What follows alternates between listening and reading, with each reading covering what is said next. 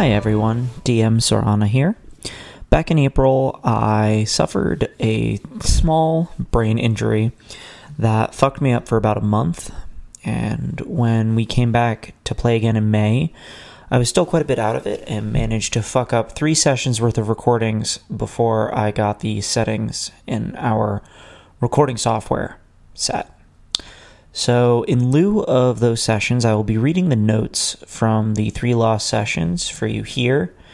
My apologies for the error, and I look forward to seeing you next time for Chapter 9. Arc 2, Chapter 6 Distress Signal. The day after Isar's siege of Goodmead, the party receives a request for help from Glenn Core, proprietor of the Hook, Line, and Sinker in Caer Konig. He, along with the other members of the Ten Towns Society, a group of psychically inclined individuals from across the towns, have been experiencing mysterious headaches over the past week, which have only increased in intensity over time.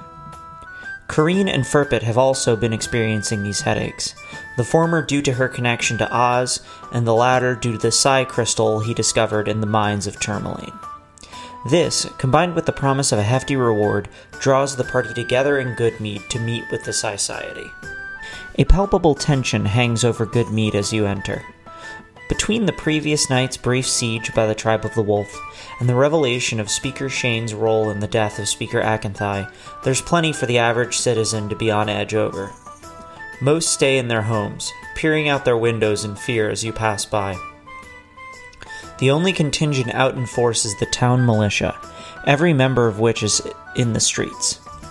In the town square, newly elected Speaker Froth drills a small group of civilians, new recruits, whipping them into a fervor as he speaks of the need to defend Goodmead, both from foreign invaders and from those who wish them ill. The party makes their way to the given address, a small house on the outskirts of town. Before any of them can knock, the door swings open, revealing a big eyed halfling who turns and walks into the house without a word. They find the place a sensory overload, from the colorful New Age accoutrement to the overpowering smell of incense. Inside, they are introduced to the four members of the Society Glenn Core of Caer Konig, President, Sheriff Kelra the Ripper of Caer Konig, Vice President, Laska Lang of Dugan's Hole, Secretary, and Veda Starspirit of Goodmead, Cosmic Advisor. The party enters in the midst of a fierce debate between Veda and Glenn, with the latter blaming their current woes squarely on the mysterious object that hurtled ground, the ground a few weeks ago, and the former admonishing him for seeing such clear causality in the ministrations of the universe. The reaction of the party to this strange situation is mixed, with some down to chat but most looking to get in and out as fast as possible. While the rest are chatting, Laska, the big eyed halfling, asks Kareen how tall he was before clarifying she means the, the cold hearted killer. Kareen doesn't know, and she discovers by peering over her shoulder that Laska is writing an account of their fight with the cold hearted killer. Finally, after some back and forth, the Society decides to fund the party investigating the fallen object. They have little idea of what they'll encounter there, but the high pay of 250 gold is convincing enough for the party to go. The Society also provides the group two dog sleds, and soon thereafter the group strikes out into the tundra. As they travel, Furpit spots a Duergar, staring at him across the frozen expanse. However, before he can inform anyone else, it has vanished, though he does let the rest of the party know it was there. Meanwhile, Nos begins speaking to Therakin for the first time in a week, apologizing for the long break, but saying that she needed it to get over her anxieties about Therakin saving her over her party members during the encounter with Dazan. Therakin maintains that Nos is important to her, and the ghost girl reciprocates. After a day's travel, Bryn is able to navigate to the most likely place the space rock impacted, and the party makes a surprising discovery. As you crest the ridge, gazing upon the snow covered valley below, you know you have reached your destination. A deep rocky groove in the terrain, a quarter of a mile long, stretches out before you, partially filled with newly fallen snow. At its terminus, glowing with a soft yet eerie purple light, is an enormous ship The shape of the craft resembles a large conch shell, with strange spiral designs on its side adding to the perception. Tentacles as large as tree trunks sprout from its rear, leading up to a small deck with a ballista mounted upon it. A large metal door, inscribed with words in a language you cannot read, sits behind the ballista. Next to it is a small metal pan- pad with the outline of a hand, though one with four long fingers upon it. Above the door is a large metal shutter, and above that is a small balcony. The entire ship is covered with frost, and no sounds emanate from it as you approach. The party is, understandably, extremely freaked out by this actual alien craft they have come across. They approach it tentatively, with Furpit's detect magic revealing traces of divination, conjuration, and abjuration magic. Kareen does a sweep of the perimeter, discovering a pile of bodies buried beneath the snow nearby. Most are animals, with a few odd faceless humanoids mixed in, and all have had their brains removed. Finally, after some hemming and hawing, Chilpak and Tobernir force open the door and let the party into the ship. The room beyond is illuminated by small fleshy orbs that stick to the walls and ceiling. The simple metal, metal walls are uncovered, revealing pipes and tubes, some metal, others appearing fleshy, snaking throughout the ship. This deck appears to be used for storage, as countless crates and boxes of metal and wood are scattered everywhere, some opening and spilling what looks like random junk onto the floor. A staircase leads up to a sealed metal door. At the rear of the deck are four doors made out of purple, fleshy sphincters, all quivering slightly. Standing to their left is a humanoid figure, unmoving and silhouetted in shadow. The whole room is remarkably temperate, easily 50 degrees or warmer, a paradise compared to the outside. Tobernir, with Furpit on his shoulders, heads to investigate the humanoid figure. Before he can reach it, however, a mysterious creature launches at his face, though he manages to dodge it. Coming out of the gloom, you see an exceedingly odd creature. It resembles a humanoid infant, but with purple skin and big black eyes. Two enormous tentacles sprout from its face, which it uses to walk on, suspending the rest of its body in the air. At the same time, the humanoid begins to glow, revealing it to be a headless iron automaton. It attacks the party, dealing massive damage to whomever it strikes, though its lack of a head means those hits are few and far between. Tobernir is distressed to find his claws have no effect on the creature, resistant as it is to non magical attacks. After some time, the fighting is interrupted by the opening of the door to the second floor. The door at the top of the stairs opens with a clanging sound, light pouring through it. A creature standing in the doorway casts a shadow onto the deck floor. It is a humanoid shadow, long and slender, with four fingered hands and four dangling tentacles near its mouth. Slowly, the creature begins to descend the stairs. As it does so, the shadow shrinks, smaller and smaller, until the creature finishes its descent and rounds the corner. It is a three foot tall humanoid with black eyes, a, bur- a bulbous purple head, and four tentacles protruding where one would expect a mouth. It is also wearing a set of capri pants cut off slightly below the knee and a thick cable net sweater. It is, on the whole, just about the most bizarre thing you've ever seen. And then it says, Well, I was wondering what was making all that racket. Would you find folks mind stopping beating the tar out of old Tin Tim? The party, befuddled more than anything, puts down their arms. The aliens turn out to be perfectly nice. A married pair of former gnomes n- named Barbara Jean and Marshall Tinkerheart, who just so happened to have been kidnapped and infected with illithid brain parasites. Unlike most humanoids, however, the transformations said parasites induced did not change their personalities. So, although they still eat brains and pledge loyalty to their illithid homeworld, they do it with kindness and a sunny disposition. They are in retirement now, though, taking their ship across the plains and cosmos to see all there is to see in their twilight years. Their ship is adorned with pictures from their various voyages, from the bubbling pits of the Nine Hells to the gear worlds of Mechanus, even once coming across Oriel on her home plane of Pandemonium some years ago. They do so with their three adopted children Sammy, Marsh Jr., and Ublex, experiments designed to allow for illithid reproduction without brain parasites. Their current predicament arose when they tried to do a flyover of the Icewind Dale, having heard it was quite beautiful, only for their equipment to malfunction and their ship to crash. The headaches the psychically inclined are feeling is due to their distress beacon, which would normally call for assistance from their homeworld but hasn't been able to reach them due to the rime. They would be more than happy to shut it off, but if they do not find a psi crystal to power their ship soon, their life support will fail, leaving them to freeze to death in the cold. This presents a quandary to the party. How much should they take the aliens at their word? They may seem benevolent, but definitely eat brains and could be dangerous beyond that. Furpit and Therakin are the most concerned, with the former actively suspicious of strangers after his run in with Torg's caravan while Chilpak is the most inclined to take the aliens at their word.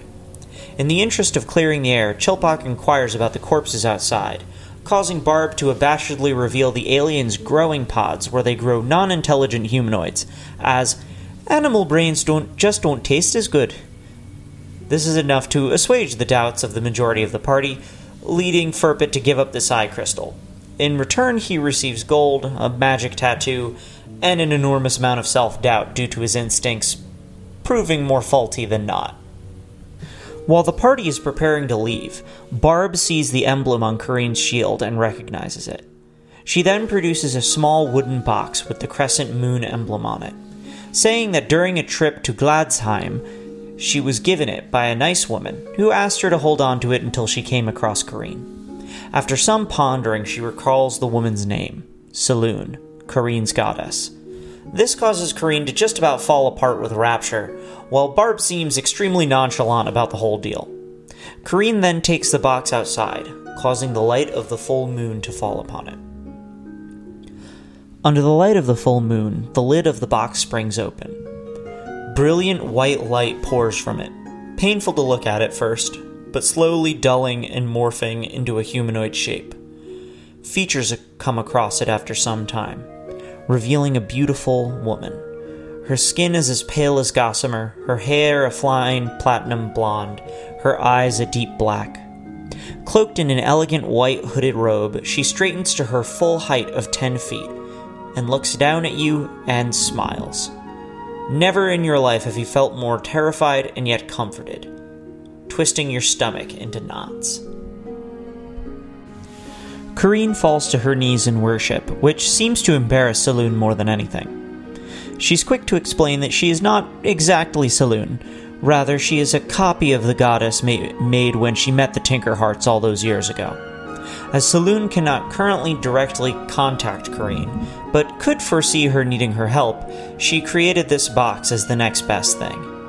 Kareen asks how she was spared, why she was bonded to Oz, to which Selûne replies that it was not directly her doing. She explains that some people are woven into the fabric of fate more than others, and that Kareen is one of those people. Oz was meant to die to those bandits, not her, and her truly selfless act changed that. The universe thus corrected itself in the way it could, bonding her soul to the changeling. As for why, Selûne does not know in a specific way. What she does know is that this region is destined for great conflict between two peoples. One will inevitably consume the other with fire and rage unless someone stops them. Someone who can walk between the black and white and live in the gray. But she cautions Kareen that first she must f- find the gray within herself. How she does that is up to her. What she can give her is more strength to do what must be done, which she does by blessing Kareen and her shield to give her more of her power. Kareen thanks Selûne and the goddess be- begins to fade, but before she does, she tells Kareen that she believes in her. The Tinkerhearts offer everyone a ride back to Goodmead, but the party refuses. The ship hums back to life thanks to Furpit's psi crystal and takes off, with Barb and Ublex waving together goodbye out the back window as the ship winks into nothing. The party camps for the night nearby, heading out early the next morning. Their journey is interrupted, however, as they dive headlong into a massive blizzard. They quickly realize that it is no ordinary snowstorm, as the winds buffet and grab at them like a million desperate hands. One by one, the members of the party are picked up from the sleds and tossed in different directions. Soon, they are all alone in the raging storm. Arc 2, Chapter 7 The Beast Born. While unconscious, Bryn dreams of hunting in the Neverwinter woods. You awaken leaning against a tree, with the hum of insects and the stickiness of the air indicating that you are not in the dale. You are in fact in the middle of the Neverwinter wood in a summer long ago, having dozed off against a tree in the middle of a hunt. The deer you were tracking is long gone, leaving you a bit grumpy and more than a bit hungry. After tracking the beast, Bryn discovers it has already been killed and in the process of being butchered by two hunters. The hunters also have a falcon in a cage with them, which they say will fetch a pretty price back in the city. To Bryn's surprise, the falcon begins to talk, complaining about his captivity and swearing vengeance against the hunters. Bryn lets him know that he can understand him, much to the bemusement of the other two people. Before long, Bryn offers to buy the falcon off of them, which they agree to mainly to get the crazy half elf away from them. Bryn releases the falcon, who elects to stick with him out of a promise of fresh fish. Bryn then awakens to Franklin desperately biting his nose, the two alone in a raging blizzard. Tobernir, meanwhile, dreams of a shameful loss of self control from his past. You find yourself in a tent, lying on a bed made of furs and straw. You are younger, a young teen, and ch- your cheeks are wet with tears. You quickly realize why. You remember losing control during a sparring match. Your father's encouragement quickly turned to jeering and egging on as the match progressed, and you found himself believing his harsh words. You pushed yourself too far, and you have no idea how badly your friend is hurt. As you lie there, the tent flap opens, and someone walks in. Though Tobernir admonishes her to go away, his mother only sits at his bedside and puts a comforting arm on his shoulder. He wonders out loud why he has been saddled with this burden, why it had to be him. His mother does not pontificate on why, saying only that the All Spirit chose him for a reason. She tells him that he is not the first to go too far and injure a sparring partner, and that what is most important is that he has a good soul. Tobernir tells his mother that he loves her as the dream fades, and he is awakened by Bryn helping him to his feet. The two ponder what to do for a moment before ultimately deciding the most prudent course of action is to strike out in a single direction in search of shelter. Between the two of them, their survival skills are good enough that they are able to make their way to a nearby forest, sheltered somewhat from the biting winds. The blizzard begins to clear somewhat as the, play- as the pair happen upon a trio of reindeer. With their bellies rumbling, they elect to go on a hunt. Bryn sneaks up on the trio, scoring a killing shot through one of their heads with ease. This startles the other two, who run in Tobernir's direction. With grace and poise, Tobernir attempts to decapitate one with his greatsword but misses, leading to him almost being gored by the beast before it runs away. As the two take a breather, they are interrupted by the sound of a humanoid scream. A crag cat bounds out of the shadows, but not in attack. It races past the party, running away from a polar bear. Not fast enough, though, as the beast catches the cat, cracking its neck with its teeth. It is then transformed into a half bear, half humanoid form, revealing it to be Oya Minartok, Furpit's mentor.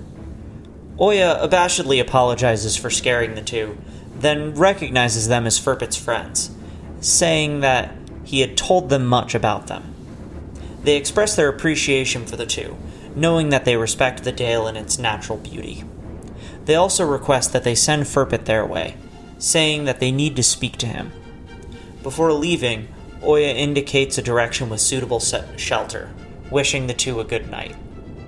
As the duo walks to the location Oya indicated, the storm begins to clear up further, revealing the aurora painting the sky overhead. They also hear a song echoing across the tundra, though the location and lyrics are not clear. Bryn remarks on how beautiful it sounds. Soon the two find the shelter they are looking for, setting up camp and beginning to roast the reindeer. As they sit, they reminisce about the past, the great hunts they shared, and their friendship. Later that evening, Tobernir's watch is interrupted when four humans begin stalking the camp. Coming out of the gloom, you see four humans. From their attire, you recognize them to be from your tribe, though you have never met them personally. From the amount of blood and viscera they are soaked in, you know they are not your friends. You quickly notice that all four have mottled, rusty patches all over their skin, and all four are wielding weapons made from chardalyn. The largest, a built woman about as tall as you, if not taller, with shorn hair and missing an ear, cracks a crooked smile as she sizes you up.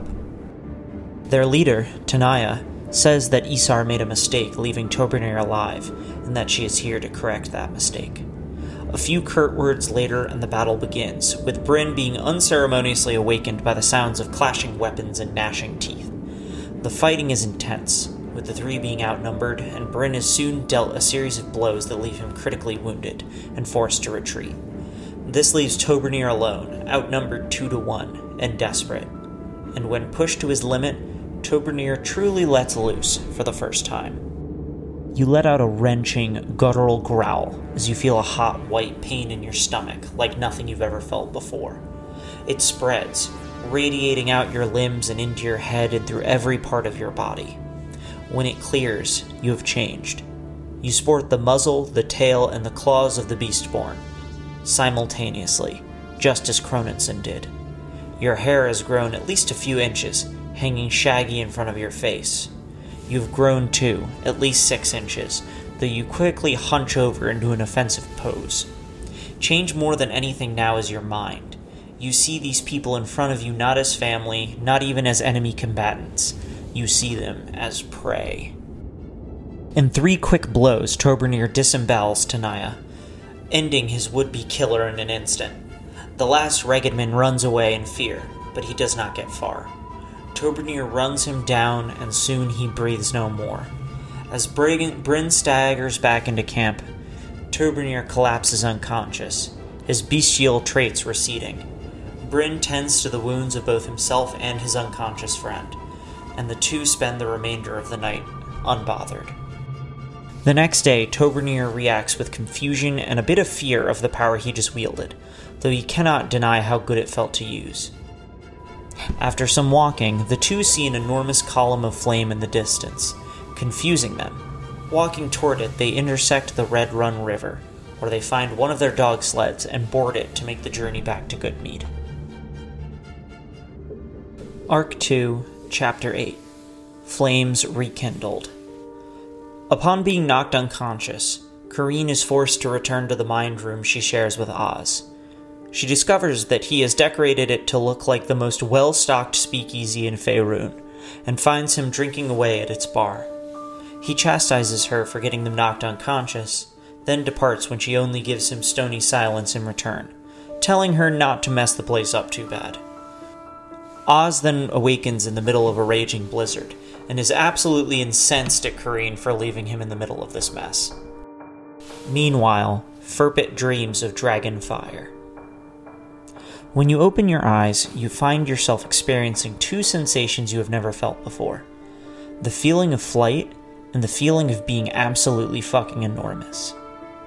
Cold winter air rushes by your face as you gaze down at a town below twinkling with torchlight and teeming with activity.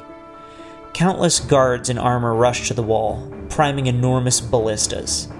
One fires with a hefty twang, flinging a bolt in your direction that misses only by a few feet. You look down upon the city and feel only rage. Furpit, despite realizing the city below is Bryn Shander, gives in to the rage and demolishes the place with dragon fire. Only when the entire place is reduced to ash does he land. Once on the ground, he is approached by the last few guardians of the city, who he attacks. Only as his blows are about to land does he realize that his enemies are the party, though he jerks awake before the battle can commence. You awaken to the ominous sound of cracking ice. As you sit up, you see small flames wreathing your body, though they quickly flicker out as you come to your senses you have little time to think about them, as the more pressing issue of your current condition occupies your thoughts. You are in the middle of a small lake, no more than a hundred feet across. Though the lake is frozen over, spider webs of cracks have begun to stretch across its surface, originating from a point near you where you presumably impacted. At the lake's edge, Furpit sees a large humanoid silhouetted by the raging blizzard. Though he calls out to it, he gets no response, with it disappearing shortly thereafter. After gingerly testing the ice and seeing that it won't hold his weight, he transforms into a penguin to belly slide across. He investigates where the humanoid was, finding bear like footprints that lead him to believe the figure was Oya, though he has no idea why they would leave him behind. He is distracted soon after by the arrival of Oz, who has up until now been staggering aimlessly through the blizzard. The two elect to pick a direction and walk until they find something, rather than staying out in the cold much longer. Their path is long and winding, but eventually the blizzard clears somewhat and makes it easier for them to navigate. As the aurora paints the sky overhead, they begin to hear singing, though it is too distant to detect the location or its words. All Furpit knows is that it creeps him the hell out. After some time, the two come across a happy sight and a not so happy one a dead human hunter, with a trail leading from him to a nearby illuminated cave. Inside it, Furpit spots two goblins, the same goblins that he encountered near Konig some time ago. With all the confidence in the world, the druid swaggers in, introducing Oz to the goblins and inviting himself in. He is absolutely blind to the fact that the two, Lex and Bragalock, are absolutely terrified of him, at least until the latter abruptly asks Furpit if he's going to kill them. Furpit is bemused and crestfallen by the question, not realizing just how much his attack on the goblin thieves near Bryn Shander had tarnished his reputation. He defends himself that by saying that where he is from, it's natural to treat unknown goblins with suspicion and hostility, but it does little to help. His bluster leaks out of him like air out of a balloon, and he soon excuses himself to bed. Oz, meanwhile, helps himself to the goblin's ill gotten reindeer and basks in the drama of it all.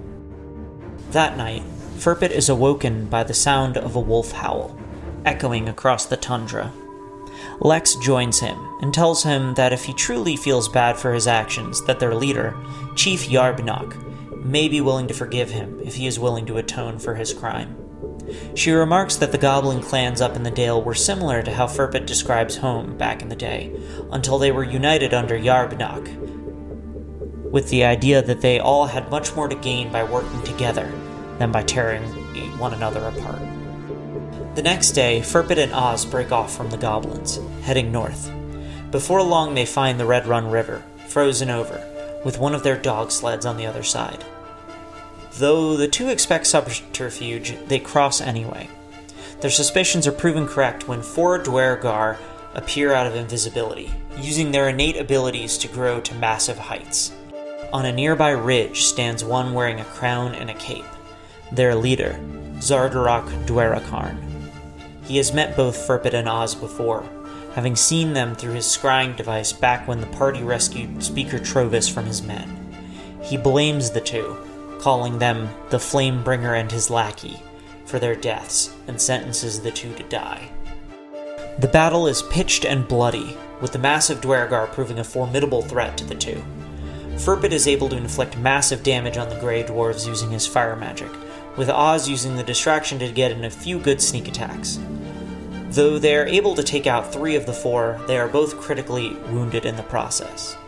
Oz breaks off an attempt to go after Zardarak to steal, to steal his crown, but finds that the king is merely an illusion. Meanwhile, the final Duergar lands a mortal blow on Furpit, but before he can fall, his wildfire spirit turns and dives directly into his chest. Oz, you see Furpit stagger back a bit from the impact, though there are no obvious injuries corresponding to the spirit's entrance. And then you have to shield your eyes as a brilliant gout of flame jets upwards from where Furpit is standing. When it dissipates, Furpit is left standing there, his eyes black as coal and fire crackling over every inch of his skin. And Furpit, you feel so powerful. You feel like you could conquer the world, but mostly you feel rage. Furpit immediately destroys the remaining Duergar with a fireball, incinerating it, her into naught but ash. Xardorok, for his part, looks pleased by the outcome, referring to Furpit as the Glim Emph and saying that he will have his use in the coming days, before disappearing. Without anywhere to focus his fire, Furpit falters and falls unconscious.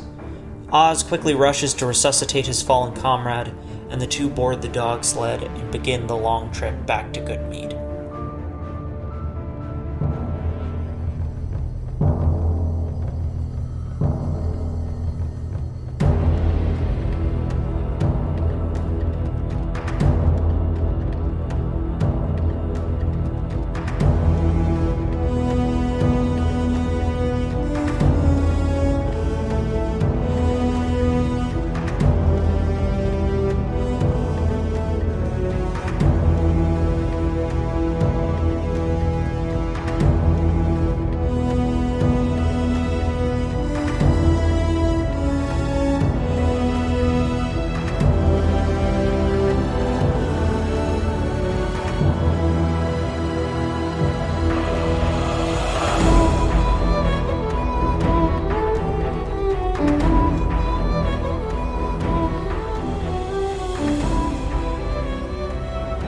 For listening. If you enjoyed this episode, follow BOA underscore cast on Twitter